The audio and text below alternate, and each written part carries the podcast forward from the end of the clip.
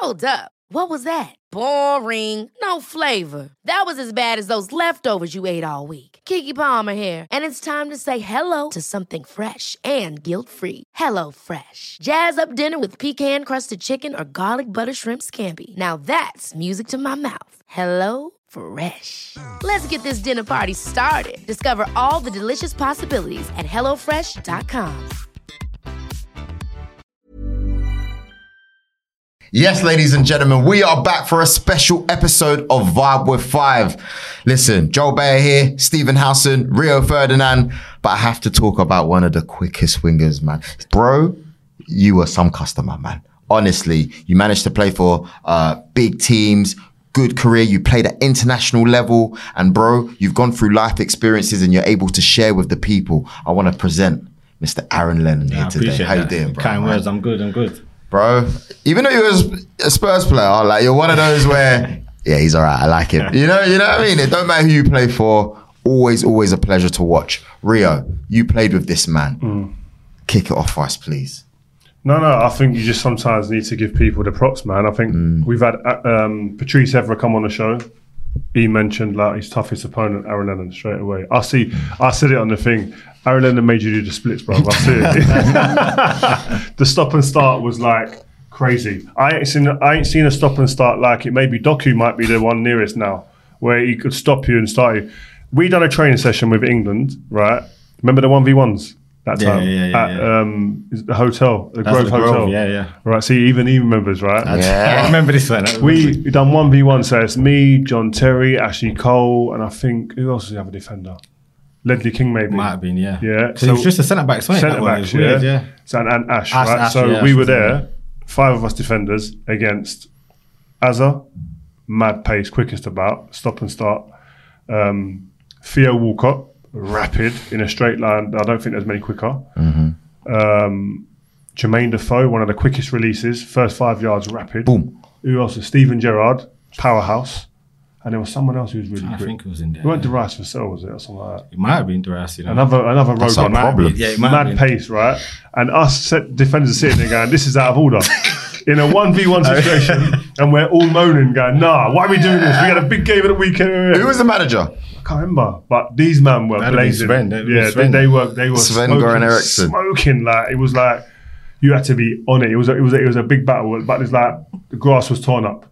Because it was just man scratching people to get close to them, like trying to get hold of them. Oh, I remember it. It was mad. To be fair, I remember the session started, and I think it's one of my first sessions.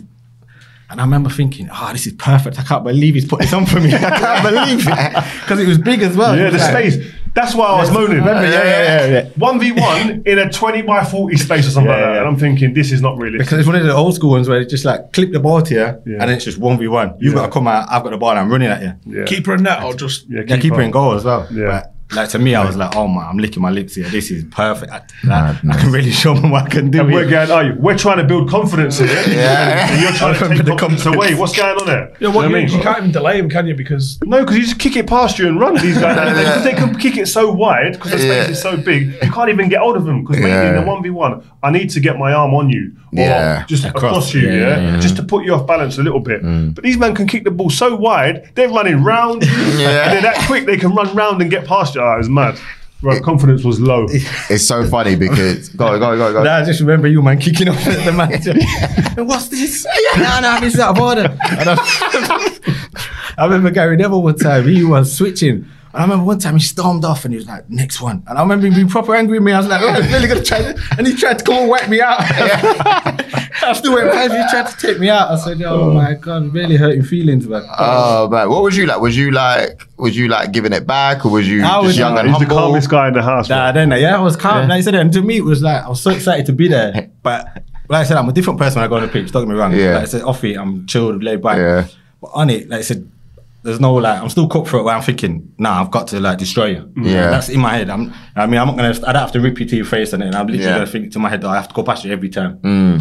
Is that a big difference now? Like we spoke about on the, on the Vibe Five show before, but is that a thing that as a winger you watch it? Is there any frustrations that you see with wingers now? Yeah, there's, there's at times, yeah, that's one of the things. I know wingers have changed now because everyone wants to play inside. Everyone plays on the opposite sides. Mm. Um, everyone's playing a 4 2 3 1 or 4 3 3. They're not out and out wingers, so called strikers, a lot of them.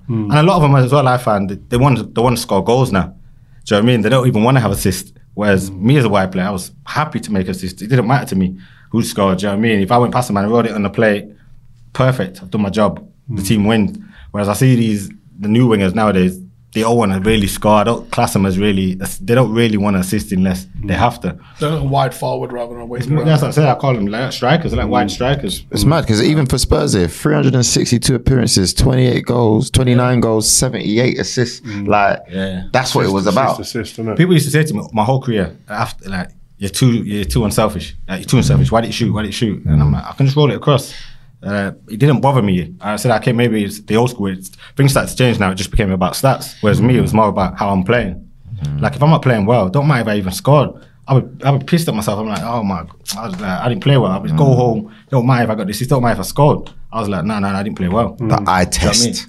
But it's changed now. So now people score, even sometimes, even then, you score, everyone goes, Oh, you're the best player, you played well. I'm like, Man, I played shit. Do you know what I mean? I didn't play well. Mm. But I think, like I said, nowadays, the, especially the wide players, they're thinking, Man, if I score, I get some. Mm. It doesn't, doesn't matter how I play the rest of the game. Do you know what I mean? It don't matter how I do defensively, I don't even have to do that job anymore. Mm. Listen, I've done my job, I got a goal or assist. What do you think caused the change? Was it like the because both of these things have happened? and What order do you reckon it came in? Like the out and out striker sort of diminishing, Yeah. or the winger diminishing? Like because one must have caused the other, or you know, Yeah. I think formations, mate. I think formations as well. I think formations changed it. Um, like I said before, you'd have maybe two strikers a lot of the time. That went to diff- one striker changed. Um, but like I said, it became 4 2 3 1, 4 3 3. They wanted, like I said, when we played, it was literally listen, you go up the pitch and you come back the pitch all the way. Now you see the, the, the wide players, they don't come past the halfway, half of them. Unless they really have to in certain games. Yeah, physically, you had a lot to do, innit? Yeah, and that was the hardest part about it. Like I said, people don't realize how tough it was in them days to do both sides of it, especially playing against you boys and the big boys. Um, like I said, we was in that period when I went to Spurs. Obviously, we was just breaking into top six. So when we played against top, the rest of you guys, them games were the hardest because for ninety minutes you was just doing that and expected to do that for the whole game, and that's the only way you could get a result. Um, whereas I feel as this this day and age, like I said, the the wide players, they're literally just dropping halfway. Some of them don't even drop into a good space where defensively, I'm like, hmm. just give yourself five yards. You cut that complete pass. imagine you playing today. Hon- Honestly, it'd be my dream. Honestly, I look at it now and say, oh my God, I should have gone five years. I'm saying I would have been able to just cheat, basically cheat. I would have been able to just stay up the pitch every time I get it, I'm fresh. Because that was another thing. Because you do so much work that way, you get the ball sometimes, you weren't that fresh, do you know what I mean? And you couldn't really go at people at 100%. So, like I said, I, I would have loved to, like I said, it did start to change. But I was I moved clubs and like I said we was having less possession, less opportunities to run at people. So, um, but like I said, if I would be my dream to get to play for one of them boys or playing a team at seventy percent and stay high up the pitch. Talking about clubs, um, you've obviously played with great players. I was looking at the list, yeah. Absolute madness. We're going to go into that soon. But there's a message from one of the guys that you played with, one of your guys, Mr. Jermaine Jenas. Uh, can we play the message? Uh, you, you just wanted this to get to you for the interview today. Yeah. Yes, as uh, it's JJ Powell. And I suppose I'm going to start this from when I met you, when you was like 19 years old. I think I bumped into you in Leeds just before I signed for Spurs. Uh, I, I'd already seen a bit of you. I knew you was a special talent. Uh, and you know what? You went on to have an absolutely brilliant career, one that you should definitely be proud of. I think from a, an individual point of view, you were definitely one of the most talented players that I got to work with, but also one of probably the most underrated players that I played with uh, for club and for country. Never really felt like you got the credit that you, that you deserved.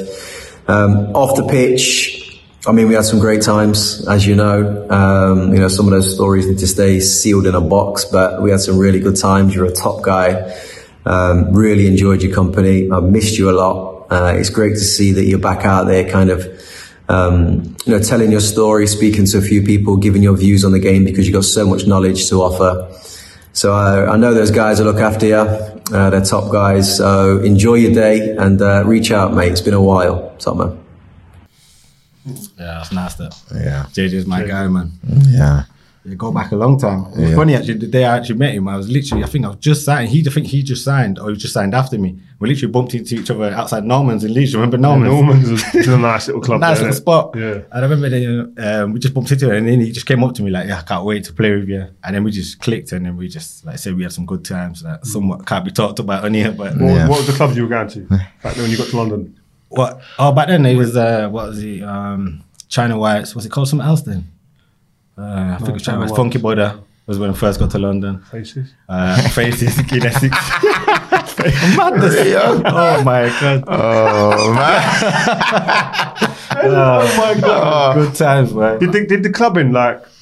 Did it ever like get to a point where you're going, right, I'm, I think I'm doing too much, or Yeah. or how did you how did you because you're getting invited everywhere as Yeah. a young kid like you was? How did you stop yourself going overboard, or did you allow yourself to go overboard sometimes? Nah, hundred percent. Sometimes I definitely went overboard. I was that guy. Like I loved it. Do you know what I mean? I loved playing, but then at the end of it, I wanted to go and release and go party with my friends.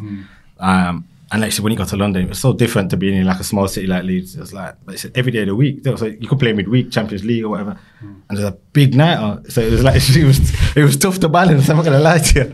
It was it was tough to balance, but. um Nah, it was um, enjoyable moments. But that for me, my whole career, I don't know. I came through that that years of where it was a bit of a drinking culture. Do you know what I mean? So after games, it was normal. You went out.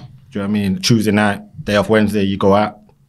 Um, but definitely, like, it got to a period when I was like 24, 25, and I was like, yeah, I need to slow this down a little bit. If I mm. want to continue playing for a long time, I have to slow this down. So, um, but like I said, I loved it. I enjoyed it on and off the pitch. and I won't change anything. I won't mm. change it.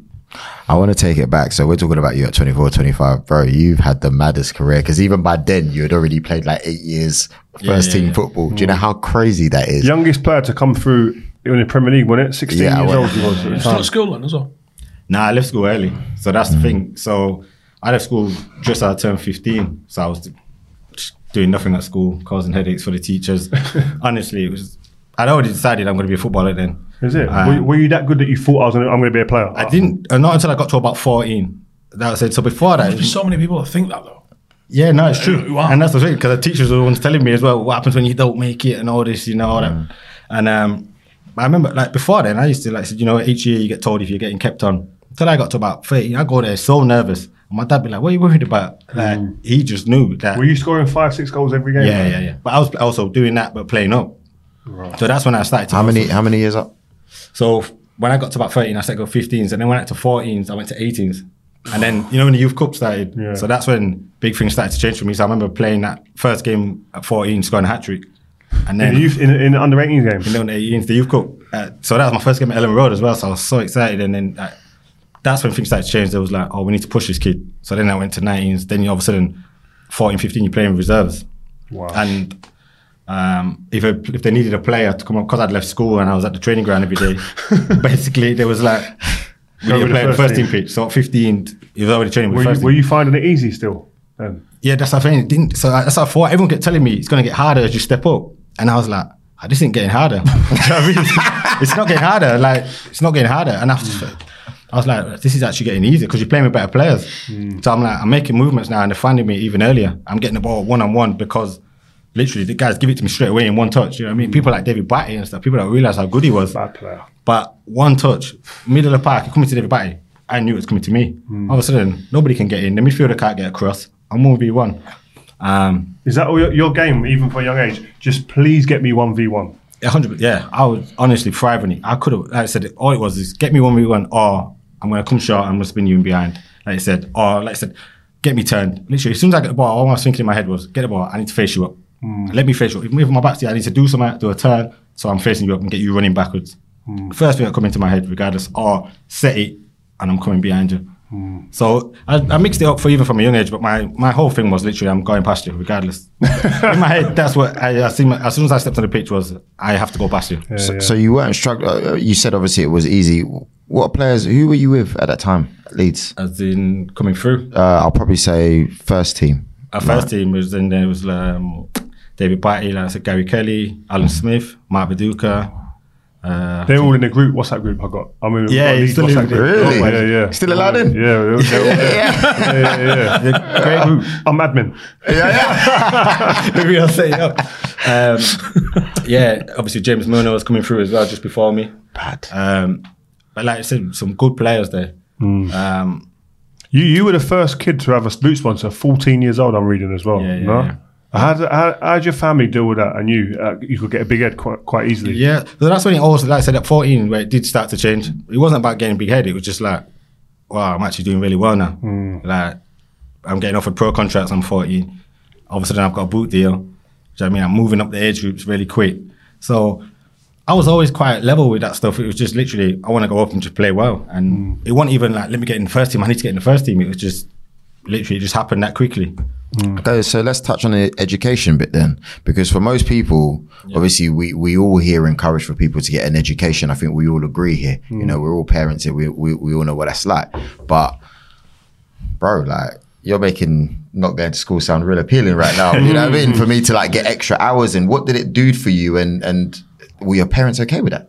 it got to that stage, honestly, like I said, is I was never a dumb kid. Like I said, I was uh, a stupid, that's the wrong word, but um, I was always okay in school. Do you know what I mean? So even when, even though I wasn't trying in school, I was always doing all right. Like when you do like the SAT test and whatever, that's putting me like in the top sets. But then a lot of my friends weren't in that group, so I wanted to be with them.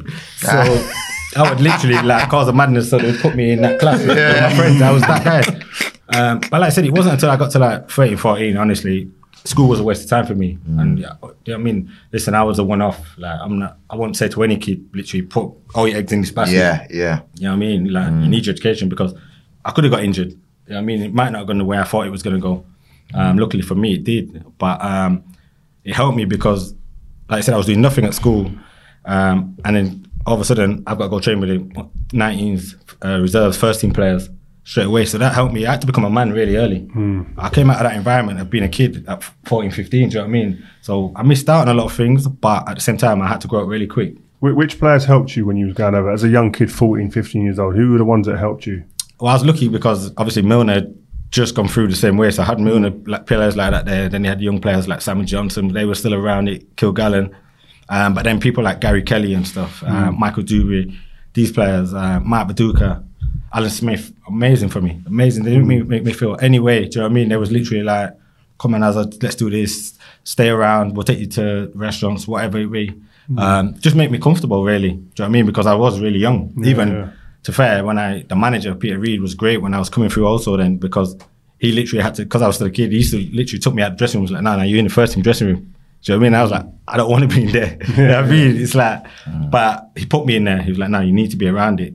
So that just made me mature quickly. And all, Um, all of this still on the YTS as well. yeah, yeah. Crazy. 82 pound a When, when, when, I, when I was there, what, what age were you then when I was there? Did we ever come into contact? Yeah, I think the odd session, but he was literally leave, he was literally leaving. So I remember coming up a couple of sessions maybe, um, but you was literally out the door. You was you was going. Um, so it was just then, literally as you was leaving, I was like coming through. Was was more you used to go Maureen's at all? Yeah, yeah, yeah, yeah, yeah. yeah. That's my uh, my friend's auntie. Is it? Yeah, yeah, yeah. Oh, Maureen's is shout out Maureen, yeah. But if she watches, I don't know if she does, but she, she, she used to have a house, a flat in um where was it? In Chapeltown, Yeah, wasn't it? Chapeltown, yeah, that's yeah, in Chapeltown. Chapeltown. So I used to first thing I used to do when I used to go, when I went Leeds, where did I get a haircut? Where can I get good food?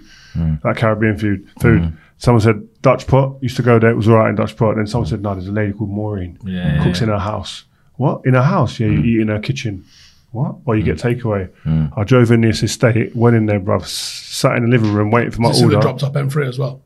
No, I don't know. I think I had a- Aston Martin Yeah, or that was- Ferrari. yeah. then. People used to phone me. The boys in the hood used to phone me. The boys, like, remember my dad, obviously, he was a taxi man. He was like, oh, yeah, I see Rio outside Maureen's again.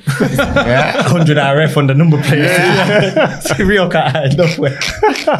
No, I used to go in there, the food was off the chart. Is it? Nuts, bruv. Seriously. I used to go get, get lunch and take some for home for dinner. Yeah. Madness. Nice. Nice. If there's a lady cooking in her house, you know it's going to be. Yeah. Yeah. There are people just sitting in the front room, like randoms in the front room, yeah, yeah. just waiting for their order. Right. Mad. Just Yeah. chilling. Leeds was nice, man. I, like, I enjoyed my time at Leeds. Man, Leeds is a good city, man. So you mentioned in the last Vibe Five that obviously you was devastated to go, but because of financial reasons, Yeah. pretty much the same situation that Rio you were in, right? Obviously you went earlier on, but mm. Yeah, the I don't think Aaron chased Peter Ridsdale around his office either. but what was that like for you? How was it dropped to you that look you got to go now? Like, Yeah, pe- I said people don't realize like mine was really done quite ruthlessly as well. It was Ken Bates mm. came in, and to be fair to him, I didn't understand at the time, but he anyone who was on, and I was only young, but my contract what I'd been offered was actually really good. Um, and by What was, it, if you- what was it, if you don't mind me asking at that time? pardon. What would it have been roughly around them times? Um, so I had like around that time it was like five grand a week, but this is like as soon as I turned pro, and then it was like maybe ten grand appearance. Right. Um, but it wasn't even that. It was the incentives. So like it was crazy. Like every time you play five games, you'll get like hundred grand. Do you know what I mean? Play 10 games. But they, at that time when I signed it, I was like 14. And, do you know what I mean? So they're thinking, they're thinking this guy's, he's not going to play any of these games. So really, there's no money in it unless you made the things. All of a sudden, First I'm breaking in. Do you know what I mean? So I remember there was times, obviously, Wonder when, how Leeds went bankrupt. Yeah. nah, there was, You there never was know. some, there was some, some crazy contracts. And Nah, there was some? I was on a contracts. mad contract then. It's like I was like, what is going on here? Like, yeah, how, was, how are you giving me this type of money? Like even Seth Johnson's a mad story. Yeah, yeah, yes. He signed. He, he expected I don't know twelve grand a week or something, or eighteen grand a week. End up getting like Yeah. forties or something. Yeah, yeah. Close to it. Mad. mad. I remember like the first meeting, they must have gone in and they must have gone, oh, I know you're doing well, Seth, and all that, but he is 25. And they're going, wow. He's only looking 18. He, so- he, he went, I got we go outside. We've got to discuss it with yeah. his agent. He went, and went and then obviously the agent being the agent goes, nah, nah, nah, we can't take that. So then obviously Leeds went up again. Do you know what I mean? So Mug. Huh? if it were a mug. "Oh man, No way. honestly, that's like I said, even my contract was silly. We're looking back at mm. that age, it was like crazy numbers was in there, and obviously they're thinking he's not going to play. Look at all these players we got. He's never going to make any appearances. obviously, I started playing, and it got to a stage where I remember I was on the bench, and the manager couldn't put me on because I would hit one more of them No appearances. way. Yeah, and I remember it clearly. I think it was. I can't remember what game it was, but I remember even Gary Kelly going mad after saying this is like our best player basically is mm. on the bench now. Like he's the most informed winger on the bench. And because of this, obviously the club's fucked. Like mm. basically we can't play him. And I was just sat there. I was thinking, the Leeds fans are singing my name, do you know what I mean? Was you sitting there thinking, bruv, the hundred grand, bruv? This yeah, is hundred yeah. grand. You're that age. I Please get me on. Please. But eventually they put me on because it got that bad with the fans just singing my name. They mm. had to put me on. Yeah. But then I Was it remember, publicly known that there was a clause? no, No. no. I don't think. I think this is the first time it might have come out. Mm. Wow. But also, like I said, you got to the stage. I remember, and Ken Bates was literally like, I remember end of the season, he told me literally, "You're done at this club." I remember just like being devastated. He literally told me, "Yeah, you're done at this club." Why is he saying you're? Because of the money. Yeah. Because of the money Can't thing. pay Basically, you're done Oh, at this club. We can't pay. But he wasn't even like in a nice way. It was literally like get out the club type thing. Right, you're yeah, hurting us. Yeah, I was hurt. Yeah, but he was, I was like, oh, I'm hurting. this is my hometown. like, Wow. I didn't know how to do it. Like, Yeah. I was upset, and I remember going away, and, and then I got a call like, um, they've accepted the bid. I was like, what? Yeah, Tottenham. You're going to Tottenham. It's done. I was like, what do you mean it's done? Well, so you had no say where you were going. So no, it wasn't that the Leeds have accepted it. I obviously could have said, no, I'm not going. Yeah, yeah. Um, I think Liverpool was interested at the same time. I don't- I'm not sure if they'd bidded. And then my agent phoned me. He was like, yeah, they've accepted it. Um, Tottenham are, are buying all the best youngsters. Um, Yeah, because JJ went there them times. JJ, well. um, Kevin Prince Boateng as well. Yeah. no, he came after. He came after. Bell? It Tom. Bell them times. Nah, after, after. They was after. So in the first group, it like me, Huddlestone, Routledge, All English. Bale as yeah, well? yeah, yeah. English. Bale came just after. Okay. So they had a project of players that was coming through. Mm-hmm. Obviously, Defoe was still there then. Mm-hmm. Um, and it was like, listen, we're going to buy all the best young players. A million um, pound was a madness, even back then, wasn't it?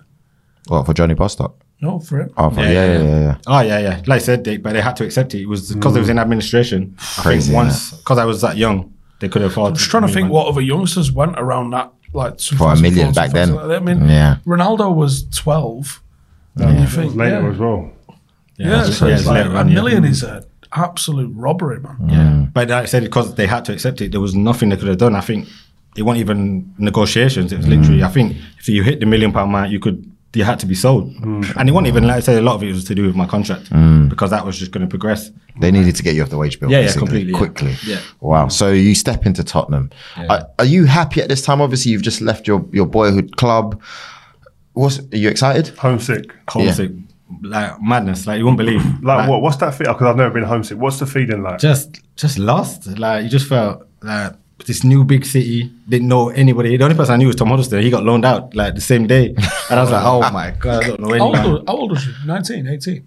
Uh, just turned eighteen. Oh, Yeah, just turned eighteen. so no family come down with you. no one, no one come down. So um, obviously, my family was great with being at games, but they couldn't then just leave and come live with me type thing. Um, so I remember getting an apartment in Essex, um, in Danger, dangerous. Yeah. right next to the training ground, literally walking. You could walk to the training ground. Um, a few players in there, but I remember just going training and just going home, just sat there like, well, I don't know anyone, like, don't know the players. And after the training's done, it's 12, 1 o'clock. I'm just like, what am I doing here? What do you end up doing? Just like computer. Com- literally, yeah. Computer. I remember just driving around sometimes, like, well, let me just try and find my way about, try and learn the roads and stuff. Um, and it soon changes really quick. Do you know what I mean? And it's funny how, like, a few months goes by and you start adapting a little bit. But it at the beginning, literally, I was on Martin Jol's uh, door every day saying, no, no, I need to leave. like, loan me back to Leeds. On the door. Literally, he was like, and he got to the stage, he was like, oh, we can work around it. And he was good because he was giving me like two, three days off a week instead. So after game, he'd be like, see you Wednesday. Oh, is it? Do you know what I mean? So And you that, go back up Manchester Yeah, could- Leeds. yeah, every time. Like, if we was off on a Wednesday, I was, as soon as training sessions on a Tuesday, straight up the motorway. Straight into fruit cupboard. straight, to, straight to Norman's. But yeah, nah, really, it was like that. But I was that homesick. And it took me like that. It was mad because people don't realize how, that's what I'm saying, how fast it changed. Because it went from homesick, not wanting to be here, to literally like making my playing, and all of a sudden just it going out. And How long was that? honestly, from that's a, I reckon I started playing late towards November, probably around November time. Might have been. Like four, four, four months. Yeah, it was literally four or months. five months of being literally trying to get out to literally. Even then, I think Wayne Routledge broke his foot because he was playing because I wasn't even playing forgot. because, like I said, I wasn't training great. I was coming late. Um, like I said, Why are you coming late? I just didn't want to be there, so I, I wasn't even trying to be late. The thing was, I was trying to get there. Like you know, it was you was in for half ten at them days. Mm. And my house was literally two minutes away, and I would leave my house at like twenty eight, thinking it's two minutes. Oh my But I get in the gate at like ten thirty five, um, or whatever it was, and Is there no punishment. one Get- trying to help you with that professionalism and to be focused and to just stay with it? Or it wasn't even about professionalism. It's because I just the lo- the latest I could be there was because I, I didn't want to be there. So it's like I get in as late as possible and leave as soon as the session's done. So it's pretty much just to try and get out of the training ground. It wasn't like I said, and there was great lads there, and they was trying with me. I was just like I said, I just missed home so much. It was just such a shock to me at the first. Wow. Um, but the lads, to be fair to them, like I said, uh, Jermaine, Ledley, um, I think Keno and these boys, like I said, they um, they were putting around around me every time and literally like, come on, trying to get me out, come for come for dinner and stuff. And mm. it soon changes, like I said. And like I said, Wayne got injured, played a couple of games, and it just went like crazy. Not a really common story that about players that have moved somewhere and then they've nothing to do. Like we've heard that so many times, haven't we, from mm. different players? Mm. Yeah. It's mad. But it's like so. So it's almost like You were too busy for that, I'm sure. no. But if you get in the first team, and playing games changes everything because that's the happiest place that you are. Yeah, yeah, yeah. Isn't it? Mm-hmm. Like because he's he's he's frustrated, he's homesick. That's, that's there's that combination of things going into that melting pot that are making him. But the moment you get a first team game, mm-hmm. and you get a focus, and then you're doing what you love, it changes Yeah, he everything. did. That's it. And I got into the team and I just hit the ground running. All of a sudden, it was mm. like, man of the match, man of the match, playing well. All of a sudden, the games come quick. Then it's like, well, we've got a game Wednesday now anyway. Do you know what I mean? So you focus, it's okay, cool. Just the games. And all of a sudden, it said it changes, like literally like that. Are you are you finding yourself at the training ground a little bit longer now? Are you like Yeah, staying yeah, behind a little bit? It did or- change. Like I said, they sat me down loads of times. And Chris Hughton was great for me. He was like, Aaron, I, like, I have to literally, I need to stop finding you. Like he mm. was, I was getting fined that much. He was literally saying like, I can't keep taking this money off you. Like honestly, he was like, you What, had like a week's wages or something. Like So no, it got to the stage. So they had a rule when at that stage it was literally so. I think it was like it starts off if you're late hundred pound, but each time you're late it doubles. Do you know what I mean? And mine had got to the limit. I think the limit at the time was five grand maybe. God damn. Yeah, yeah, yeah. And honestly, so I'm just writing checks, boy, like that. Yeah. Come on. But you don't even, it's Come literally on. coming out your wages. You don't even see it. But at the stage, I said I wasn't even bothered because it wasn't even about the money. It was just I was just unhappy. Hmm. But that, like I said, soon quickly changed, and then all of a sudden, England call ups, all of that, and then everything. all of a sudden. all of a sudden, just So when, when you're in at Spurs, who, who's who's the player when you went in that team? Then and you go, rah. uh, I've been at Leeds. It was good level there, but this is different level. Here. Yeah, I said Carrick was definitely one. Is it? Carrick was one, and especially being a wide player. Like I'd never had that service before. Of like, like he's finding me in any movement I make. He's finding me. He's uh, he's facing that way, and I know he's seen me. Do you know what I mean? Carrick's already on the half turn. You know what I mean? He's controlled his left, and he's already ripped it around the corner. Is that is that talking? Is that or is that just you just He was doing instinct? that. He, I think he watched me play, and he'd seen a bit of my movement, and he just was such a clever football player. He just picked up on that straight away. Do you know what I mean? And I said, I, he was honestly that first period for me was amazing for me, down to pretty much him being there because What- he just found me every time. You talked about wanting just to assist players. You loved it more than probably scoring a goal, laying it on a plate. Yeah. Who was a striker you had the best connection with? Uh, Jermaine easily, Is it yeah, yeah. The better than better than Berbatov? Better than Yeah, there was different ones. I had a great relationship with uh, Robbie Keane also, like, as in he know how to find me, as in behind the player, behind the fullback.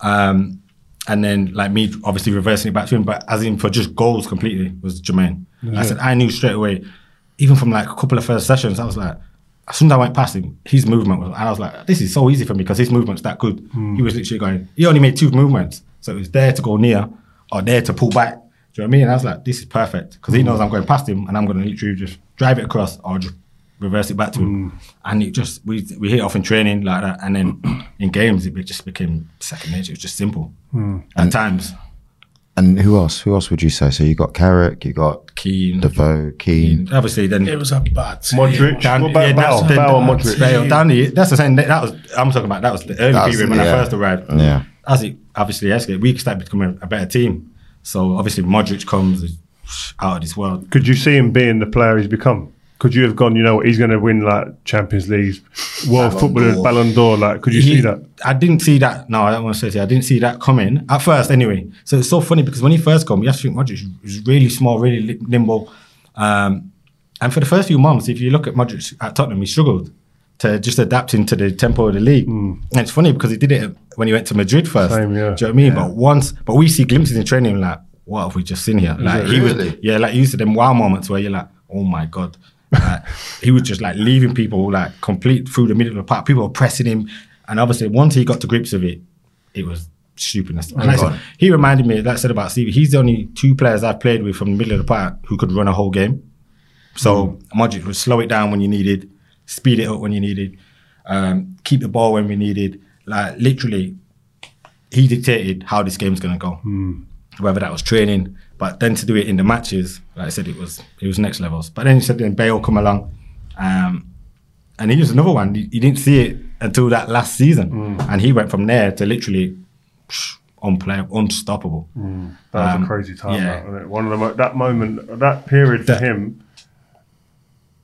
There's only a few players who've dominated the league like that. I think you've got Hazard, Ronaldo, Thierry, Bale. Mm-hmm. Have done it like that. Maybe Salah had a period as well, Yeah, innit? yeah, but mental.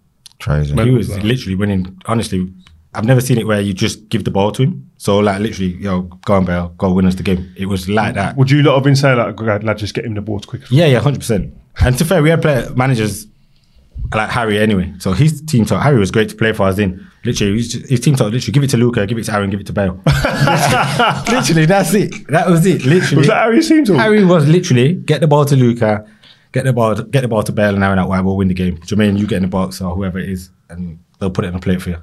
You put that in a presentation. Yeah, yeah. it was that quick as well. It was literally, and it worked. Like I said, but Harry give you that freedom as well. Don't get it wrong. Mm. Some managers don't give you that freedom. He gave you that literally pure freedom. And as a player like me, you you need that. Yeah, yeah. What about um, everyone who who plays for Spurs always talks about one player.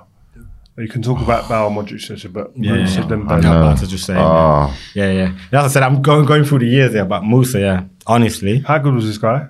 ridiculously. Honestly, if you see the things he did to people, like I thought I could drop my shoulder and go past people like with V's.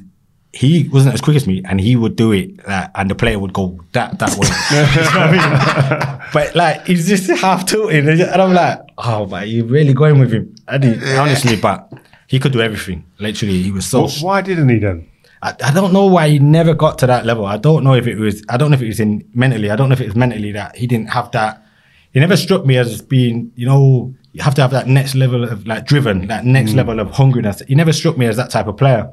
Um, so maybe it was that because ability wise, honestly, I wish we would have got to a stage where you had like Modric and Dembele together because honestly, What were what were your aspirations at the time for Spurs? Because obviously they're signing all these players. Yeah. You you know you got PFA. You were voted PFA Young Player of the Year, right? But They were obviously flirting you with lost it. Champions League around Harry's time as well, yeah, weren't yeah, yeah. yeah.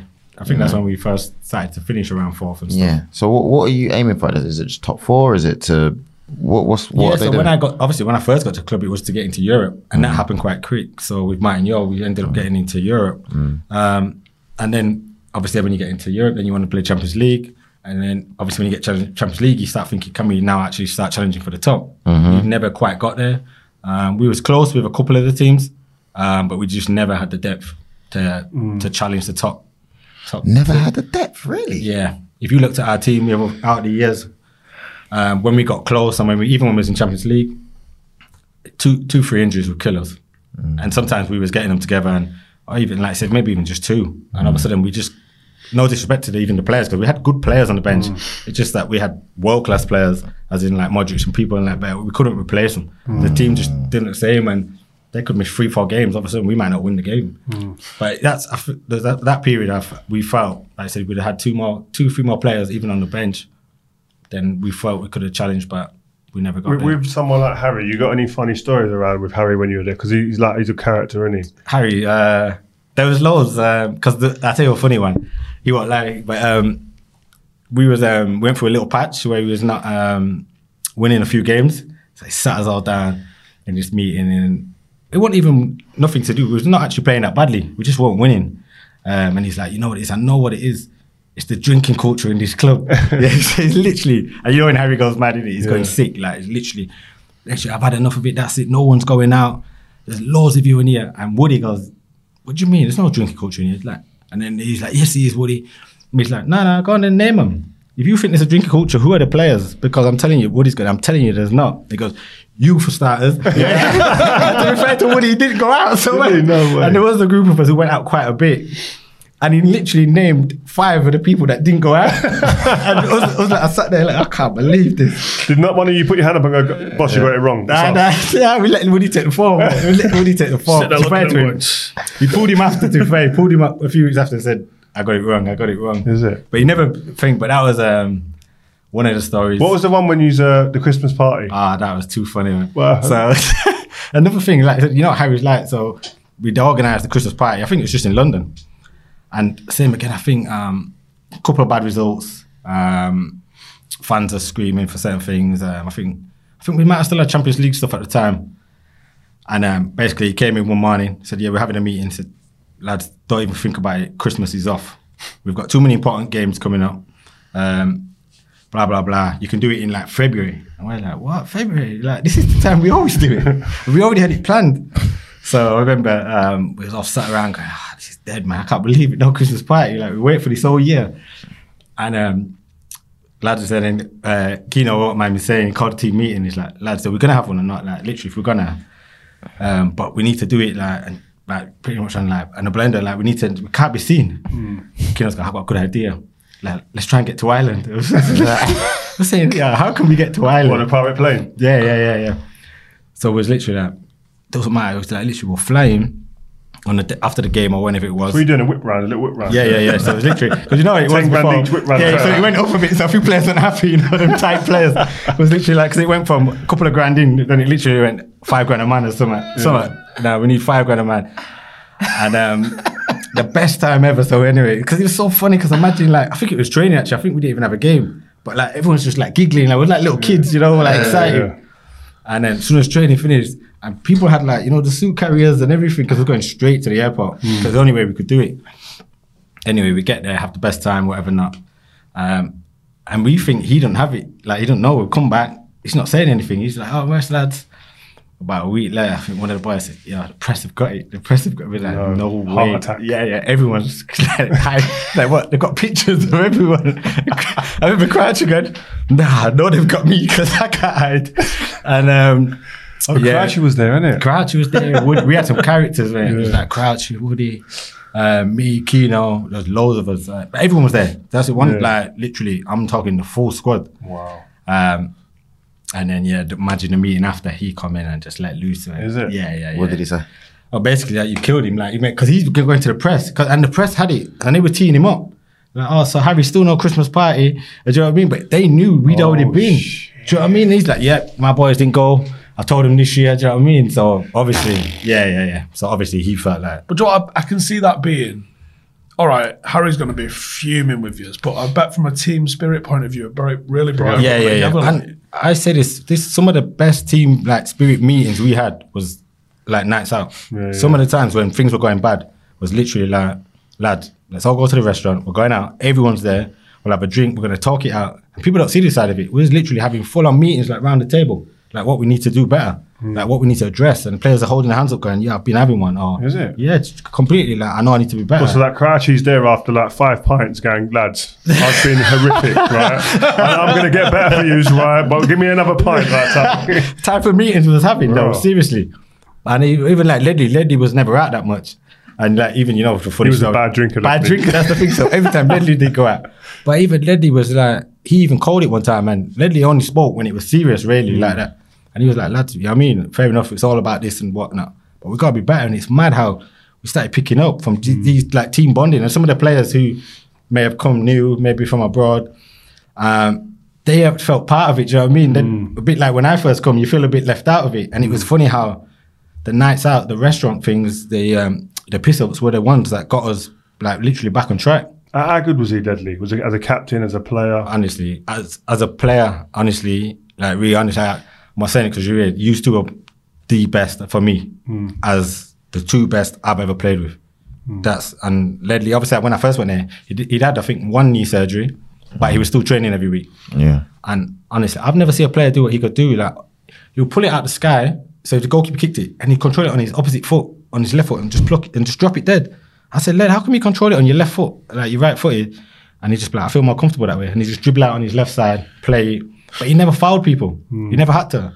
Um, but honestly, like I said, he was ridiculous. And also captain, he was one of them. Like he never screamed and shout, but if he needed to, sometimes, like I said with me, like I was get, I would get frustrated when I was younger. If I was like, even if I wasn't getting service, and I would like half time, I could be like just like just kicking off, but my head would go down type thing. Hmm.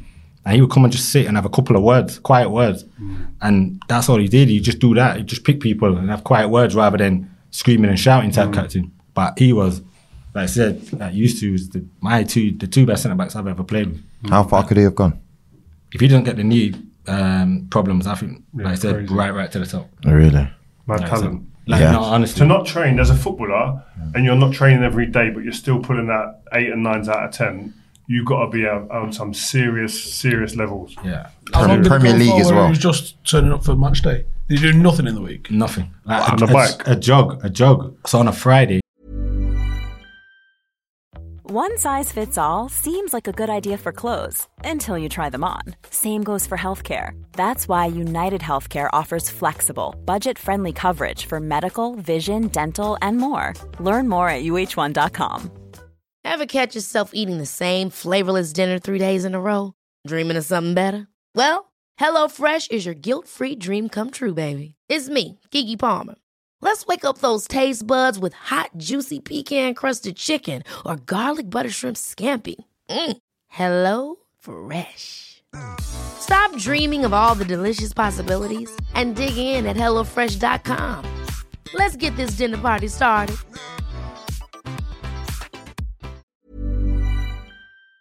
he would come and jog, and then you know, like you might do set pieces. He would just stand in. He wouldn't join in, um, and he was doing that for a good year and a half, I think. What? A good year, year and a half, and If I didn't being, train- being the best player on the pitch. I know. Imagine people don't realize how tough it is to. I would pull everything, but that's the thing. He did start to then pull other muscle groups. Hmm. So his hammies were going a lot. His groins were going because he's just trying to. put The muscles trying to protect the knee. They were having to work too hard, and they're not getting used in the week. What was what was the? um I heard one story about it when he lost his shoes that time.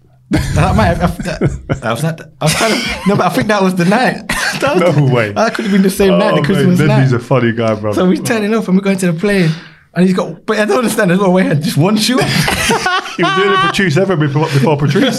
he, had, he had one shoe on. I said, "Yo, lad, where's your other shoes?" I don't know. I just took them both off then, like at least. And you had no socks. I need to wear your socks. Like, oh my god, Lenny was the funniest drunk. Um, but yeah, he just turned up, but he didn't care. He was like, no. I'm keeping this one. But yeah, the other one's gone, man. Yeah, I never really spoke to Ledley a lot, but when he had a drink, well, Funny. couldn't shut him up. He was Nah. funny. He just talk, talk. He's funny, He's man. one of the funniest drinks, you- honestly. Did you not have ah. nights out like that at United? Because every other player that I've ever spoke to, one of the things that they always say is the night out sorts out all the dramas. No, no. We, we we had unbelievable nights out. We weren't Saints at United, but it wasn't around like this bond because we're having a bad spell. It was more just like because like we've got a week off, we'll have a go, go and have a good Bit of night pressure out. blow off. Yeah. They, they were they, uh, listen. Every football club could have mad stories like this, and these ones are being watered down. yeah, What really. Massively. Yeah, I mean, completely.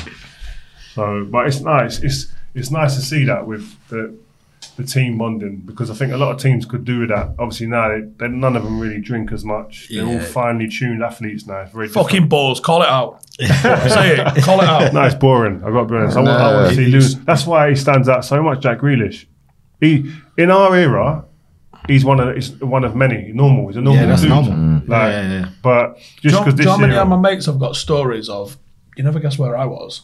And Jack Grealish is on his own in the corner. Can't go to the bar, so he's like, do us a favour, mate, there's your card, go, go get around I it. can imagine. I can imagine. But it's uh, um, most of them have got that much. Like they've got that much. They just have parties in the house. Bring the party to them. Mm. That's what I'd be doing That. Yeah, yeah, yeah. Do you know what I mean? And he said it has changed. Yeah. It has changed. Like I said, the, the amount of players will tell you they don't drink. And these. Yeah, yeah. And social media killed it for Mm. players. Like I said, there's still madness going on. And like I said, in, like you said, like Jack Grealish, that was the norm for everyone. There's loads of players like that. Mm. Yeah. But he's just now seen as one off because he's the only one probably still doing it as Yeah. much. So you leave you leave Spurs, yeah? No, no, no, no, Oh, sorry, no, no, no. Still, I, I just want to talk about your feeling against the better side of North London. You know, Brentford. like nah, not Brentford, mate. Um, you know, obviously you're scoring in four four equalizers and stuff like that. You also win the League Cup as well. Let's not Yeah, forget that. Like when it comes to Arsenal with this project, really quickly, like are they drilling into you that yeah, like you know we need to we need to to be Arsenal? Is it a beat Arsenal thing or is it a Europe thing? Because as fans, Yeah, yeah. we turn up there and we we see something else. Yeah, yeah. So th- like I said, as fans, and even when we played in it, you could feel the difference. So that was when I first played in. I remember one of the first uh, derbies I played in, and Sol was on the opposite side. And I remember like coming out for warm up and hearing the mad boos, and I'm thinking, what's going on? And they didn't realize that obviously Sol's on their team, and then you start to feel it even in the warm ups. So it was more, but it was definitely more of the fans rather than the players. Like I said, our aim was literally we need to push up, we need to get Europe, we need to get Champions League. Um, but don't get me wrong, at that beginning bit, you still wanted to beat Arsenal. There's no what. And when we when I first joined the club, we was getting battered. Like I said, Arsenal was was killing us, and then we started to bridge the gap. Um, and in games, we it got to a stage where we felt we was going to win the games. Um, so and we- it got really close. Like I said, did. it's gone like that recently. And even when I was there, it started to get like that. Whereas beforehand, Arsenal was um, a lot ahead of uh, Spurs, but it was never like put on you as a player like thing. Apart from you knew though, and you felt the difference. And I said, as me as a player, I loved them games. So when you when you won the League Cup, did you think, yeah, you guys can kick on to the next level now? Uh, I don't think so. I don't think. I don't think we was having a bad season that season. Mm. So we managed. I don't think we. I think after that League Cup, I don't think we won another game or something crazy stat um, when we won the League Cup. Know that feeling. Uh, yeah.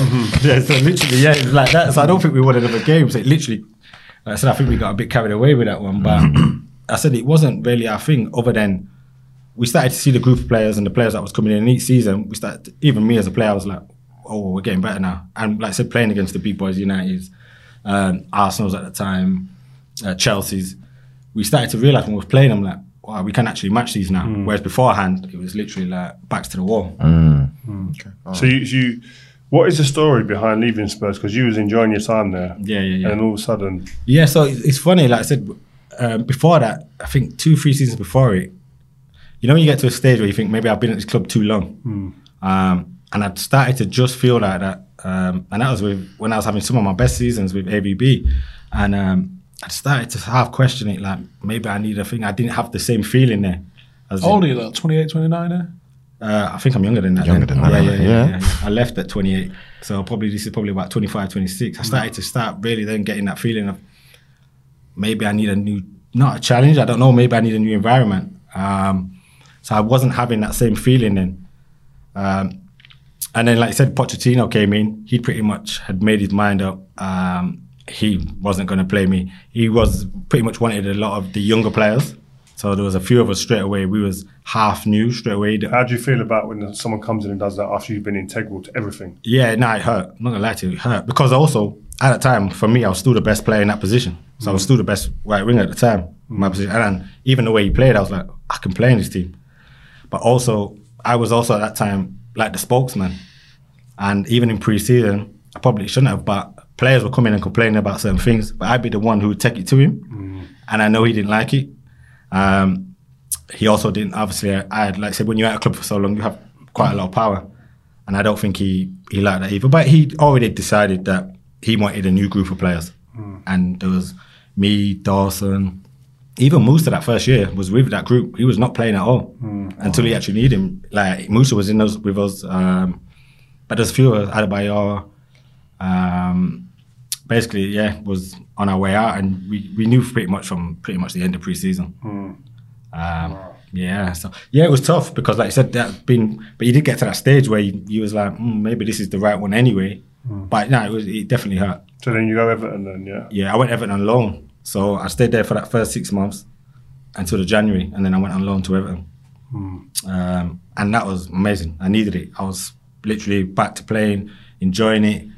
Um, the good thing was I'd actually kept in really good shape. So that's one thing. People always think, oh, maybe he's got this like riff with Poch. And he wasn't. We actually had really good respect. We had really good conversations. And I took a lot away from him. He actually made me get even fitter. Is it? Yeah, so How's that? because from pre-season he started like we're doing different types of runs and I've said it on a few interviews and people have took it wrong like oh, he causing injuries he's causing injuries. I'm like no he just changed the load. So at the beginning there was a few injuries and the same maybe at Chelsea. But after that my body went to the next level of what I could do. Mm. My outputs were so much more I could have more sprints. Um, and you look at the likes of people like Harry Kane. Mm. That was pure fitness wise of what he changed. Do you know what I mean? So I don't mean Kane was becoming an exceptional player, but I think on, one of the biggest things he took him to the next level was Pochettino made us all fitter players, regardless.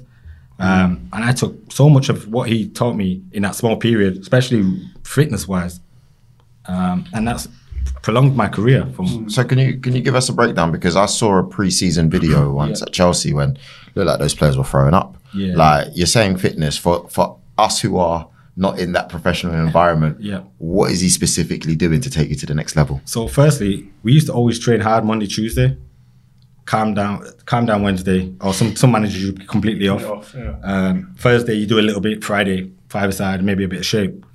He changed it to then there's no days off. Monday, Tuesday, Wednesday you work hard. So Monday, Tuesday, um, really really tough. Tuesday was a double session, so you won't leave the training ground until four or five o'clock. Bro, if a man said double session, On the, yeah, yeah. to me, I'll be looking at that, bro, you're an alien. What are you doing? Yeah, yeah. Seriously? And, and What? a few of us, session? yeah, Oh. yeah. I was exactly the Oh, same at this is pre-season. In the season, no chance double session. Yeah, Is, yeah. is that is that because United are going far in all I competitions don't know, but? I'm saying you're hindering my my my, uh, my health. Health or free Too much, time? Too much. Yeah, yeah. Both. Health, yeah. yeah, yeah. So at the beginning, I was the same. So Yeah. I was literally like, "What's happening?" Like tomorrow, and then imagine you do the double on the Tuesday, and the Wednesday was eleven v eleven. no. Yeah, yeah, See, yeah. 11, I used to hate 11. Yeah, yeah. 11 So eleven v eleven on the Wednesday. So Full night. not full ninety, but 45, 60 minutes. And all of a sudden, we're like, "What's going on?" Obviously, you're feeling next muscle groups. I'm like, "Mate, this is Wednesday." I'm like, "I can't I'm get not meant this." to, you're not meant to ache in the week. Yeah, yeah, yeah. That's how I was as well, and especially being a sprinter. And as I was saying to people at the beginning, that's where we all felt it. Um, but the funny thing, when we came through it, it was like, wow, I'm Felt actually, brilliant. yeah, yeah, I'm at next levels here now. Mm. Because then he come down the Thursday, you have a really quiet day, so Thursday become just head tennis. Mm. And when I'm thinking, well, I like, I like to do like some shape and whatever now on a Thursday. He's like, no, just head tennis. And even to a stage where you can stay in if you want. You can stay and get a massage, do what you want. Friday we'll work on the team, Saturday ring. And it took a little bit at the beginning, but once like you come through that period, mm. the levels that you jump just on fitness wise, I'd never seen anything like it. Just so you mentioned the player who I don't even know, we didn't mention him before, Harry Kane. Yeah. Where Yeah. does he rank in the strikers you played with? Yeah, well, the thing is, I played with him probably not when he was at his best. So I played with him when he was really young. But the thing what I st- what stood out for me with with Harry Kane was how clever finishes he was. So normally we do finishing after every draining drill, and there's like the four, I don't know, Keane, Berbatov, like amazing players, and he's just come up as a kid. He wasn't even in the first team, but mm. Uh, Clive Allen, Tim Sherwood, these like used to push him and let him do the finishing with us. And he was picking the right the right shot for every type of shot. Do you know what I mean? The ball's bouncing, he might caress it, he might drive it, both feet. And I was like, oh, I ain't seen kids do this before. And like going toe to toe with some of the best, like Jermaine and Keano, these guys. Free to learn off of it. that. Yeah, but at that age, and I was like, yo, this kid's special, like finishing wise, and like was just so clever in his head. I'm like, well, he's picking the right shot every, not like once. You know, when you're younger, you might pick it once or twice every time. So what's, what was holding him back then, do you think? I think just he was still developing. I think he still hadn't hit his peak of in his body or whatnot, and he and I think, like I said, Pochettino came in and also took his um, also fitness to another level was a big thing. Um, but don't- when people forget Tim Tim Sherwood I was also gonna say was, Tim was- was He big for believed him in him massive, innit? literally Tim thrown him in when we had people like I think Soldado who we just bought for 30 million and Tim was like he's not playing I'm playing Harry to that stage where literally and it gave Harry such confidence do you know what I mean and he mm. just and don't take nothing away from Harry he is an unbelievable professional from a young kid I've never seen someone that dedicated to want to get better with everything. Mm. With everything. You could tell him something. So even me, I used to speak with him. And you knew, you know, when you talk to a younger player and they're completely absorbed in everything. Mm. When you talk to some young ones now, you know, this guy's never listened to me. Okay, right. Yeah, yeah, he's like, he got his phone Just, out. yeah, yeah, yeah, Yeah, yeah, yeah, nice one, Aaron. And he's up, and I'm like, yeah, I'm trying to help. But he was like listening. And also just watching players. And I was like, yeah, he's got, but obviously I didn't see him go into that level. But then when you used to play against him, I'm like, yeah, there's no surprise because his dedication, his quality is what he already had. Mm. And he said, in, for me, he's the best all round number nine. Mm. Um, so, you, so you- if you was going to pick one out of him and Wazza, who are you picking? Yeah, that's tough. People don't realize how good Wayne was. I say it all the time. Like honestly, Wayne was ridiculous. Hmm. When I played with him when he was first coming through, uh, them first early England years. Honestly, Wayne could honestly could do everything, hmm. everything. Honestly, he was so good. As an out and out goal scorer, I think Harry's better. As an all round footballer, people, are like, I don't know. Wayne, he's in some of the one of the best players I've ever played with. Was it was it frightening? Like frightening, frightening. Like his all round game, he could drop Wayne into midfield. People don't believe it. And people, why is he dropping that deep? Wayne could have actually played in midfield. I believe he could have played as an eight. He could play as a ten. He could play as a nine. Um, he was he had everything. He had everything. Um, but yeah, them two ridiculous levels, ridiculous levels. So if I was to ask you your top five, it's a five-a-side team for Spurs, Yeah. right? The best you ever played with That's actually a good team. Spurs. No goalkeeper. That's yeah, no goalkeeper. I'm glad you said no goalkeeper. Yeah. Uh, so just Spurs players, yeah. Yeah, you can throw yourself in there. So I reckon I could pick it. Go Go on. on, you go. You go, man. I don't know. I think- Ledley, Carrick, Bale, Modric, Defoe. No, I didn't have that. I had Kane in. He didn't play Kane at his best. Yeah, yeah, yeah. It's pretty much close. What would I go? Definitely Ledley, Carrick, Modric, Bale, one more. Robbie Keane, maybe. Yeah. Defoe and Keane, it'd be a toss up. Yeah. Really? Yeah, I honestly, Keane is still, for me, one of the most underrated, Underrated players as also. well. Who's better on the smash? Huh? We know the answer, I think. On the what? On the smash. Ah, Keano's the one. Yeah. Defoe don't really drink, man. Defoe don't really drink. Defoe's there, but he don't drink. Yeah, Defoe's Really? in the car that causing trouble. But yeah, yeah. Whereas, whereas Robbie Keane's got his sing starting to sing song and everything. yeah, yeah, Keano was, Doing a lot. uh, he was great for it. Yeah, he loved Um, it. The yeah. Irish boys were unbelievable. That's with the that Irish boys. I said Gary Kelly before, Yeah, didn't it? yeah. Keano was literally, him, like I said, was, Gary Kelly was the one for me when I was at Leeds. It was Yeah. like organised everything. Sunday all day or Tuesday I all day. love the Sunday ones. Yeah, Oh, at the just Bingley sitting- Arms. The starting a Bingley Arms. Starting a pub. Yeah. Where are we? What am I sitting here for? Yeah. Like, this could go anywhere. then the, then the, the guitar comes out and they Yeah, start yeah, doing the yeah, sing yeah. songs. I don't know the words of none of their songs yet, but I was in. yeah. Yeah. Just pretending I knew every word. Making. Uh, So you go, you go Everton. Do you know this is an area where I have to say that huge respect to you Yeah. because we're laughing and joking about your career, but then there's situations that happen in your career that really bring it back to reality and bring it seriously. I've done a couple of shows on mental health and stuff, Yeah, yeah. and you're at Everton, and I remember I remember reading or seeing it come up on, uh, on in in the media about you suffering with mental health issues, Yeah, yeah. and I was like, Hazard, Yeah, yeah, yeah. no, this guy's just calm, cool, collected. Like he just nothing bothers him really. But it really made me realise that you never know what is going on behind that mirror. You know what I mean? Uh, that, that that facade that's put up in front of the players. I'd love for you to just talk us through the, the situation of, Yeah. of you, where you got to that moment where we're seeing it in the media. Yeah, yeah, yeah.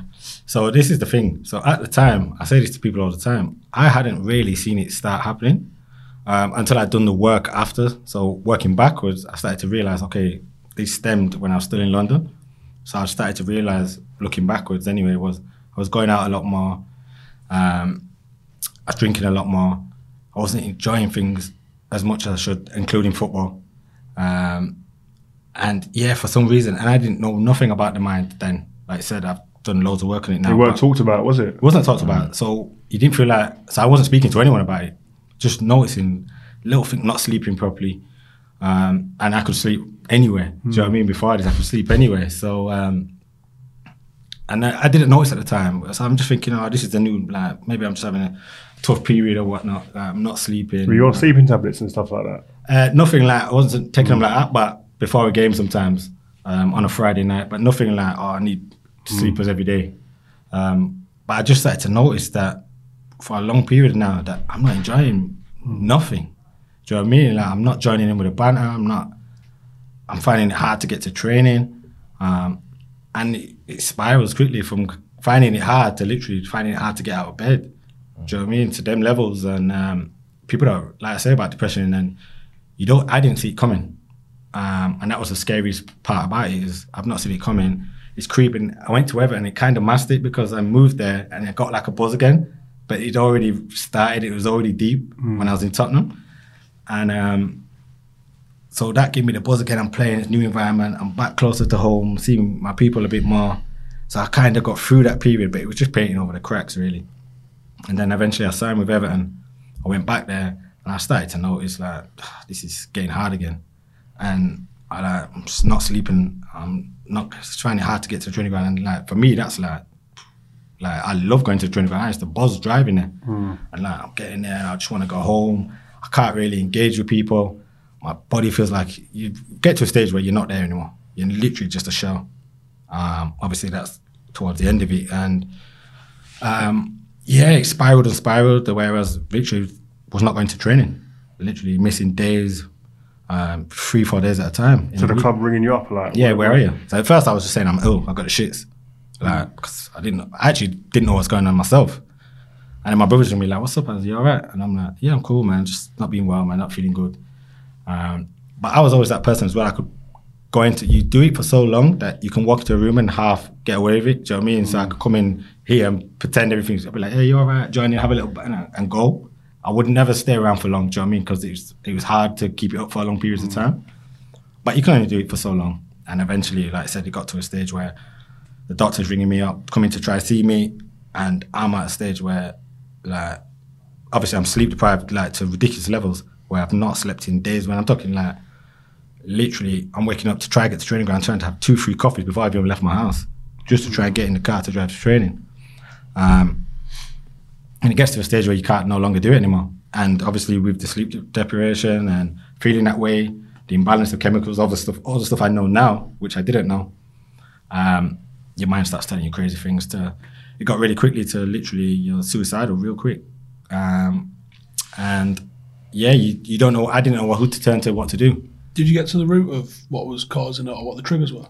uh, at the end, after working back, it was just a build up. So, like I said, I had no real trauma. Don't get me wrong, I had a few things going on in my family, but nothing crazy. Um, but it was affecting me, obviously. Um, there was football situations, I was in and out of bad relationships. Um, but I did, like I said, to this day, it was still just a slow build up of get, being unhappy. I look back and I was like, well, maybe I broke through too early. I've had so many highs so early in my life. Maybe it's partly to do with that. But it was just a slow build up and not understanding how the, the mind actually works. Um, and it's funny, people don't realize, like I tell people now, like once you don't sleep, the effect, to me, I tell people the sleep is the biggest thing in the world for you. The most important. If I were to look back now and say, where would I, could I have picked it up and stopped it? Is that why you're on this now? The will controls everything. I'm literally, I, I'm on everything. Um, um, but yeah, the sleep one was the biggest spiral with everything because you go from not sleeping properly. Once you don't sleep, you don't have the same energy. You don't eat properly. You don't want to get outside. All these things what are good for you, like getting daylight, getting fresh air, exercising. All these things what releases the good chemicals for the mind. But I didn't know any of that. I know it all now, but I didn't at the time. And yeah, man, like I said, I was people that realized when I got sectioned, I was honestly in the state of like not wanting to be here, trying to kill myself to that stage. So, So getting section, how does that happen? How did that yes. happen? So um, obviously, club doctors coming to see me, come see me. I'm not. I'm literally like, no, I'm not speaking to him. I'm not speaking to him. This is the club doctor. Um, so uh, eventually, they send a woman. Um, I don't know if like a psychotherapist to come and evaluate me and see me. And she was just chatting, and I was at the stage. Like I said, you could have a conversation with me, and I wouldn't be able to take hardly any of it in because I'm pretty much not there. Um, so I was at my brother's house, and I was like, no, I need to go home. So she was chatting to me, chatting to me. I said, I need to go to the shop. And I tried to like just head back to my house on foot. Um, and they called the police. So the police come, picked me up, um, took me to the hospital. I had to get evaluated again, and it was like, yeah, you, we have to put you in help. Um, and yeah, that was it really. I didn't at the time I didn't know what was going on, but that's how I was sectioned. And Are you like resisting or are you just yeah, yeah. 100%. I said, let me, I want no one even resisting. It was like I want to go home. I'm like, I'm cool. I want to go home. Like I'm just tired. I want to go sleep. Um, and it was like, nah. Then I didn't even know what's going on. They come in and give you a piece of paper like this, basically, and you be put on a section two. So section two then is also Um, you cannot leave until the doctor says you're cool. So obviously, I get put into hospital, but you're not allowed to leave until the doctor gives you the all clear. And also because um, I was suicidal, um, you're in you're on a, the really high risk, and you're in the high risk zone uh, in the hospital.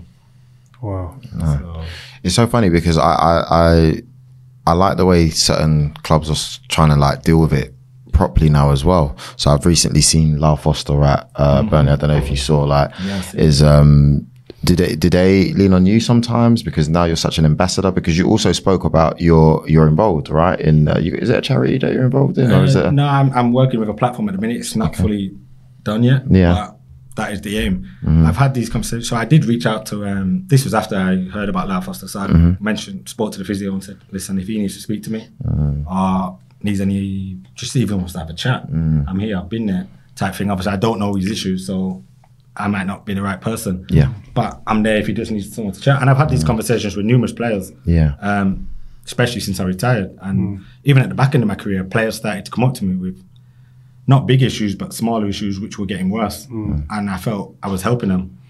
Um, What about someone like Dele Alli, who we've seen recently come out? As yeah, well? so Dell was is an interesting one because obviously he was with that um, same agent group. So um, they knew there was something wrong, but no one really knew because he wasn't really saying anything about it. He was just trying to deal with it. It's a bit like me, Which is You could- normal, yeah, yeah. normal. You can mask it. Like I said, after when you've done it for a long period of time, you can put that mask on in that room. You could go into any environment and get away with it. Do you know what I mean? To a thing, but then you go home and it's literally like, wow, that that takes a lot out of you, and to keep doing it takes a lot of you. So I reached out to Dell. Um, we shared a few texts, a few messages, and just it got to the stage where it was, um, "I'm here if you need" type thing. Um, but he was going in to get help, um, which he spoke about after. So I never got to sit with him, but he knew I was there. He's got my number still to this day if he needs me. Um, but it's a tough one. That's I said since I have retired, I've been looking at that, and I've sat down with the PFA. Um, well, I haven't sat down with PFA. I sat down with the Premier League. I sat down with Sporting Chance. I spoke with Michael Bennett, who runs the mental health side of it at PFA. And even for me now, this- they're not doing nowhere near enough. No. And I literally sat with them for an, a good hour, a good hour, and shared what I felt needed to be done, and basically how we could try and basically help these mm. players. What do you think needs to be done? Well, honestly, you need them another three hours. Honestly, it's mm-hmm. to that stage, like honestly, it's that bad because What are a couple of basics that you go, these are fundamentals that just need to be, that would have helped me? Well, firstly, for me, I know players they've started to put someone in there who may pick up on the signs. Do you know what I mean? So you need to be someone maybe in there who could at least pick up on the signs. A therapist. A therapist, a psychotherapist who may be able to notice it because I know players at clubs have now put them in there. But for me, am I going to go talk to this guy here in this room who sits next to the manager, open up this whole kind of worms that I'm probably not sure how to deal with myself? I'm definitely not going to play now. Um, so that was one of my biggest issues about having it in the club. Whereas You should play, have someone external. yeah. Uh, so someone needs to be away from the clubs because I don't feel players are speaking. And I'm speaking with the PFA and speaking with the Premier League. They say the same thing. Players are not coming to us. We know there's lots of players who are suffering. Like I said, I've spoken with players myself who have come to me because I've just because I've been through it. But like I said, they don't feel that if there is someone there for them to speak to, and it's crazy because you've been in football clubs, Rio, and you know how much is put on the physical side of it. You come back from this is one of my big points. You come back from pre-season, they'll scan your head to toe, everything. We're gonna work on a big program um, to get you right, literally, so you don't get any injuries whatsoever. But they never once say, "Sati, how's your head? Like, mm-hmm. how you feeling?" They're not Wow. sure. Do you know what I mean? But they'll say to you, "We'll prevent you getting any injuries. You, you, your ankle's not moving correctly, so we need to work on this calf, mm. this thing, this." Yeah, because in pre-season you come back, you go, to, in a, you're going to a big hall or wherever it is, Yeah. and you got about 15 stations mm-hmm. where they're checking every part, of your ankles, your foot movements, the way you walk, the way you jump, the way you land, all that, your capacity to, to, to, to work at a high level. Like all these things are getting tested, but it's true. That most important bit there don't even get touched on. And no one even sits down for a brew. Just Yeah. like, how are you? And, I- and that's what I say to people now. Like I said, it's just having a, that conversation, opening that door, can help. I've had players like literally just with the conversation, helping them so much just from speaking with somebody. who- You don't even have to been through it, but just someone. Just some. Sometimes people just need someone to listen to. Hmm. Do you- would you ever react as well to that at the time do you reckon I don't know because I was that person who felt like I could handle everything myself. I was mm-hmm. that guy. I felt I, I can get through everything myself, mm-hmm. and I wasn't. I needed help, and I needed help fast. Ju- Just, just take me back to where you know when you was talking about being suicidal and stuff. Yeah, just yeah. maybe help other people that might be coming to this or in and around this these feelings. Yeah. What are you like at home? Like, are you sitting there thinking like of ways that you're going to do it, or Yeah. like what? Yeah, Take literally, us back to it, that. it got to that stage where, because imagine like, obviously being normally just getting up, having the energy to go train, and not even be able to get out of bed. So sometimes even if I did make it, I wouldn't even open my curtains because I'm thinking I'm going straight back to bed. Do you know what I mean? So I'm going to training ground, and the only thing in my head is, can I get through this little period of a day to try and get back into bed to try and sleep? Or, because I, there's nothing else I want to do. Because if I sleep, I can forget about everything that's going on in my head. And like I said, that escalates. And once you've done that for a long period of time, you do start thinking, yeah, how do I just end this? How do I end this? Um, and it's it's so difficult because I tell people how fast it spiraled. It went from literally being at a bad place to literally being like not wanting to be here, like within 10 days. Do you know what I mean? That last period escalated so quick and you're having scary, scary thoughts. And from when you're having them scary thoughts, yeah. when was it you got sectioned? How long? Yeah, literally, literally that time. Literally, around, if I didn't get sectioned, who knows? I probably probably won't be here. Wow. It was that level because I couldn't I couldn't deal with it anymore. So how did you get out of that then? What was the what was the so obviously you got get sectioned, you're Yeah. seeing a um, you're seeing a doctor. Yeah, so I'm in the hospital. So I'm in the Priory. Okay. So you're in the Priory. You're getting therapy sessions. You're getting day to day stuff with the nurse. Um, you're sleeping again, trying to eat again, because all these things, when you're not doing anything, honestly, you start to not do any of them. So you're just getting back into a routine um, of yourself again, of a normal day to day stuff, and also with the help. But um, this is what I tell people about therapy also, because some people go see a therapist and straight away they're like, "No, I don't like this guy. Therapy's not for me." And even when I was in that stage, the first five or six people I spoke to, I didn't even say a word to them because they just weren't for me. I sat down and was like, "No," and then I just met this one guy in there, and I just poured everything out. It just all started coming out, and he's like, "Write it down, write this all down." And after the period, you start working back um, and start looking through your notes. And then, like I said, you start working backwards and seeing, okay, where was the triggers? Where did it start? Um, There's and a book you- in there, isn't there? Pardon? There's a book in there I, somewhere, bro. I did start writing one. I've written Is about it? 100 pages. Uh, and it's basically, it's not even about football. It's basically on the mind. Hmm. Um, but honestly, it's it's when you're in that stage, it's the hardest thing in the world. Someone says to you, like, just sleep or whatever. Hmm. you- You're not sleeping. Your mind won't let you. It doesn't work that way. Um, but obviously, when you when I did start to get better and did start to work on myself and did start to put all these things in place, you start to realize how important sleep is. I meditate every day, um, cold showers every day, um, exercise pretty much every day. All the things you do as a footballer, which is great. That's why it gives you this resilience. Anyway, the mind is also should be already in a decent place because you're doing a lot of these things that release these chemicals which are good for you. These so-called happy feelings, happy happy chemicals. Um, and like I said, now you you learn about the how important these things are. Like the mind, honestly, is the most important thing in, in the body, and it goes hand in hand. Like I said, if your mind's not right, it don't matter. Especially if you're a football player, you mm. can't perform. You will get injured, and it's a matter of time. Did you, did you think you was going to be able to come back and play football? No. At that point, was you thinking that's I didn't. I wasn't even thinking about it. Mm. I w honestly, when I was in that stage, then I was at that stage where I was like, okay, I'm 30 now. I've had a good career still. Like, uh, maybe I'm done. A few weeks in, you do start when I started to really start to improve, and I started to improve fast. Um, then I started to realize, okay, I want to be back into football. Were Everton supportive during this time? Yeah, Everton was great. Like I said, I think I caught them off guard, so I don't think they even they realised it, and I think they felt probably a bit bad. As in, I've been in, coming into this club for weeks and end, months and end, and nobody's picked up on it. Um, but like I said, I, I don't blame them because I was good at showing it, and I could keep conversations short. Literally, Aaron, you all right? A couple of players did come up to me saying, "You sure you're all right?" And I'd be like, "Yeah, I'm cool. I mean, just a bit tired," and you just brush it off. Whereas obviously once you go home, mm. it's literally it's a different situation. Mm. But my thing is, people don't realize if you to get to that level where I got to, is was the hardest part to get back to even just enjoying day to day life. Mm. Obviously, to get back and then play football again. Yeah, that's um, massive. Like, Yeah, I had to change to so much back. in my life. Yeah, I literally had to live like a monk for years. Is it? Yeah, but there was still the thing. with people think with me, the thing I came back from Everton and just went like that. Mate, I was doing that for about two years still.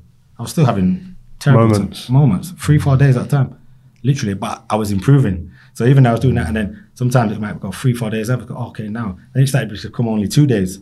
Hmm. And then I, I could see because I started to keep a journal. I started to notice it. Okay, I, I should look back then. I missed two bad nights of sleep in there. It hmm. started to cause a simple trigger. I went out that weekend. I started drinking way too much again.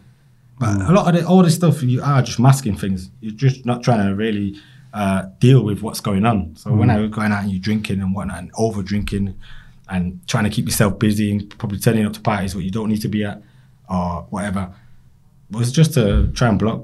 Do you what's drink going now? on. Yeah, I drink, but not mm. nowhere near. Mm. Don't be wrong. I've had stages where I'm like, oh, I drank too much. That's now I got a headache Yeah, again. yeah, it's an ongoing process. Yeah, isn't yeah, it? yeah, But I drink nowhere near, and I only drink beer, so I don't even drink spirits anymore. Is it? Yeah. I think it's worth saying um, one of the problems with depression is that unwillingness to seek out any sort of help anyway. Yeah. So I I think that's that's one thing I, I would say anyone that's watching to take away from this. You go, well, I don't want any help. Well, you, that's probably a sign that you might, might actually need hmm. some. What's the what's the harm in a conversation? That's what I always think. You, you know, they, people are telling you there's an issue. Okay, I can't feel it, but I just, I just have this conversation. But I suppose a lot of people say to me, it's easy to say that when you're not in It it. is. And also, You some- don't do anything, do you? and some people actually don't understand what's going on. Mm. So even if you said to them, speak about it, some other people just they don't know what's going on. Like me, I had no idea what's going on. Mm. And then your body starts to brain and it's really clever. It starts to adapt. Okay, feeling at 70%, feeling at 60%. Do you know what I mean? You start to be like, well, okay, I don't feel great, but I'm all right. Do you know what I mean? Mm. And you just start dipping and dipping 10%, 5%. Um, but like I said to you, that last bit, it literally went like that. So um, honestly, speaking to people will change your life.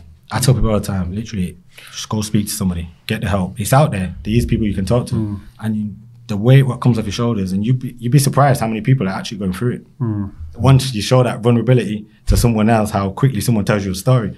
Like my people that I go to a local gym now, the amount of guys that just come up to me after I'm just chilling out in the gym session, all of a sudden we just had a little chat about might be about football, and all of a sudden I'll be like, and then all of a sudden they've gone into some thing what's been going on and just started opening up and like some of them one guy broke down. And I was like wow like you know what I mean? There's, you need to get some help. That's, Speak that's the impact on it when you see someone in your shoes who everyone's looked at as being an invincible and a superstar player has had that ability to speak out and bravery to speak out, and it gives other people license to do it. Then, doesn't it? yeah. Uh, yeah I hope so. Um, but like I said it's there is there is help out there but speaking honestly changes everything I, I think you don't realize, honestly, we're not even just saying it, but you don't realize the amount of people that go, wow, and it's going to help so much people just watching this, man. So honestly, uh, we appreciate it. So you you leave Everton and you said you didn't, first of all, you didn't know whether you were going to play football again, but then how does the Burnley situation come about? And obviously you went to Turkey as well, but Yeah, so that just came about. I said um, when I came back to Everton, I was trying to get back up to because I'd lost a lot of fitness, and even like I said, you don't realize how much it takes out of you. But so just getting myself back up to pace again took longer than expected. Um, I was in and out of the team, and I got to the same stage where I was like, maybe I need to move. Like, don't get me wrong, Everton's a great football club, but maybe I need a fresh start now. I've had all this at this club. I'm not playing, and um, Burnley came in, and I was like, I jumped it. I met Sean, and honestly, I, I jumped it. I was like, this is the perfect guy for me. what did he say to you? He was like, literally, he first, he just firstly said, "How are you?" And that was one of the mm-hmm. first things where I was like, Was it, how are you? yeah, yeah. but it's funny though. But like, some people don't even ask you. The only one that said that this is mm-hmm. going back to the Met thing. The only one ask you in football a lot of things is how you're feeling uh, Physically. Physically, mm-hmm. how's your legs? One of the biggest questions. He wanted to know actually how I was, and I explained it to him. I had an open conversation with him and told him, literally, I'm miles better where I am. I feel like I'm at a good place. My fitness levels is back up. I'm at the finished article, nowhere near it, but I'm getting there. And he was like, "That'll do for me." Great, that, isn't it? Wow. Manager Yeah. does that. Did he do anything to accommodate like any dips that you had mentally? Yeah, so he was. Like I said, there was t- days on end where I was having sometimes another two days off, three days off, and he'd just call me, you know, give me a call, give me a text, and just text me, um, "Are you all right?" I was things, and I'd be like, "Yeah, a couple bad days, um, I'm getting it." And I was just getting better and better. Don't get me wrong, there was dips, but I was getting better. And he was honestly, and also the group of lads. I don't realize you don't realize how good a group that group is. Um, and it was the perfect group for me. It was like that old school English Irish group what I'd pretty much grown up with, and with Sean the way he's culture at his club. It was just no nonsense. Literally, we come in, we work at hundred percent. we give everything, we go home. Um, but like he was great, as in like family comes first, life comes first. But once we come into training, you give everything. But he was one of the first managers. Obviously, obviously after after that spell, where I was like, he didn't realize how good he is. Well, with me anyway, how good he probably was at that time for me. Like he done me wonders to start to actually get back and enjoy football again. Um, so yeah, like Sean, like, honestly, I got so much respect for him. I love that. Yeah. And, and Turkey, Yeah. um, really quickly. So you were there for obviously a short while. Again, when you're out there, feeling happy. Yeah, yeah. Um, what's it like the culture over there? Yeah, so going into the simple things, so I mentally I'd got myself probably just because I left Turkey in the best place I'd ever been in. I was great again. I was not even just I was just you know when you're just thriving every day. And to me that was everything. Forget the football. That was just enjoying every day. Like again, there was no dips anymore. Um, I felt I could control the mind. Um, I could pick up on triggers, and um, so it actually worked amazing because Burnley there was an issue. They wanted to sell the club. Sean's telling me I, I want to keep you, but I don't basically do the deals. Um, and it got and Turkey came in. I went. I don't, I don't want to butcher their name. Uh, Kayserispor. Yeah. Yeah, yeah. Shout out to you, man. You, Yeah. man, you, man. Honestly, I'm coming to visit. Just Yeah. anyway, but so I went out there with my brother, and honestly, it's in the middle of the Turkish mountains. So it's not Istanbul. It's not the glamorous Turkey, as you know, all these Antalyas and whatnot. It's the Turkish mountains. Don't be wrong, it's beautiful, but there is nothing there hmm. apart from you can go skiing. Imagine in Turkey, hmm. and it's it's warm, so they got this they got the skiing, and I don't ski, so there's nothing there for me apart from football, and then working on me still. So honestly, it couldn't have gone any better. Oh, like I said, also you have to create lockdown just started just a period. So that game before I went to Turkey, also I had that period by myself too. So I was like, oh my god, it's actually working perfect for me. I'm literally working myself, getting like this to enjoy it, and now I'm gonna go and play football with no distractions. But you you thrived in lockdown then because you, I you could literally- control I'm one of them- going. I'm Wow. Not many people that done that. And I innit? say to people, it's the most important time of my life. Lo- the best timing whatever happened to me was lockdown. Seven because I'd West, got no yeah, um, a lot of my friends they, they told me that it was the hardest time of my life. Like you, and I was like, man, I went out, exercised, got my food shopping in, made some healthy dinner, um, then worked on the mind. Literally therapy. When I was having seeing my therapist, literally on Zoom because you couldn't see anybody. Every day that was my day for the next two three months. And honestly, I just went from there to there, and I went to Turkey, no distractions. Um, that was still in lockdown, but a more serious level also. So literally, you was allowed to go to training ground. You might be able to go to the mall. Um, but then I really realized, okay, not only am I enjoying life, I'm loving football again also. Um, and I wouldn't come back if I uh, my missus got pregnant uh, while I was in Turkey, and we wanted to raise the little one over here. Um, but I loved it that much, I wouldn't have come back. Wow. Turkey on the cards in the future? A holiday, Yeah. Uh, yeah, yeah, yeah, definitely. Turkey's a beautiful place, but I didn't really, honestly, I'd never been to Turkey before I went there. I Before I got signed married there. Yeah. Oh yeah, I've seen some of the pictures. Yeah, Yeah, yeah. sick. Decent. Place. People don't realize it's a beautiful place. Right, listen, man. I, listen, I, I, I appreciate that. I think we could talk here, like you said, for another two, three hours about the mental mental side of the game because it's so important and it's not touched on enough. Um, so Premier League, PFA, Football League, just please keep hammering away and, and, and putting things in place for the players so we don't have any more episodes like that. Thank you very much for coming today, man. Like, you've opened my eyes. Um, I've, I'm learning. I'm being educated just to hear your stories. Like the effort you've made to come here as well is proper heartwarming from us, man. So we're so thankful to have you, man. enjoyed it, Seriously, man. man. Laughed, been fun. You really begin. Um, yeah, Rio. I know Thank that's you, your boy, man. Yeah, man. I'm, I'm happy. I ain't seen Azza since like we were playing. we, ain't, we ain't even like. We don't even cross paths. No, I never crossed We paths. normally bump into players. I ain't seen yeah. I ain't seen him. So to see him come in this morning, man, I really appreciate it. man. That's cool. Respect, All right. man. Guys, make sure you like, share, comment, and subscribe. We'll be back soon. Peace. Ever catch yourself eating the same flavorless dinner three days in a row? Dreaming of something better? Well, HelloFresh is your guilt-free dream come true, baby. It's me, Keke Palmer.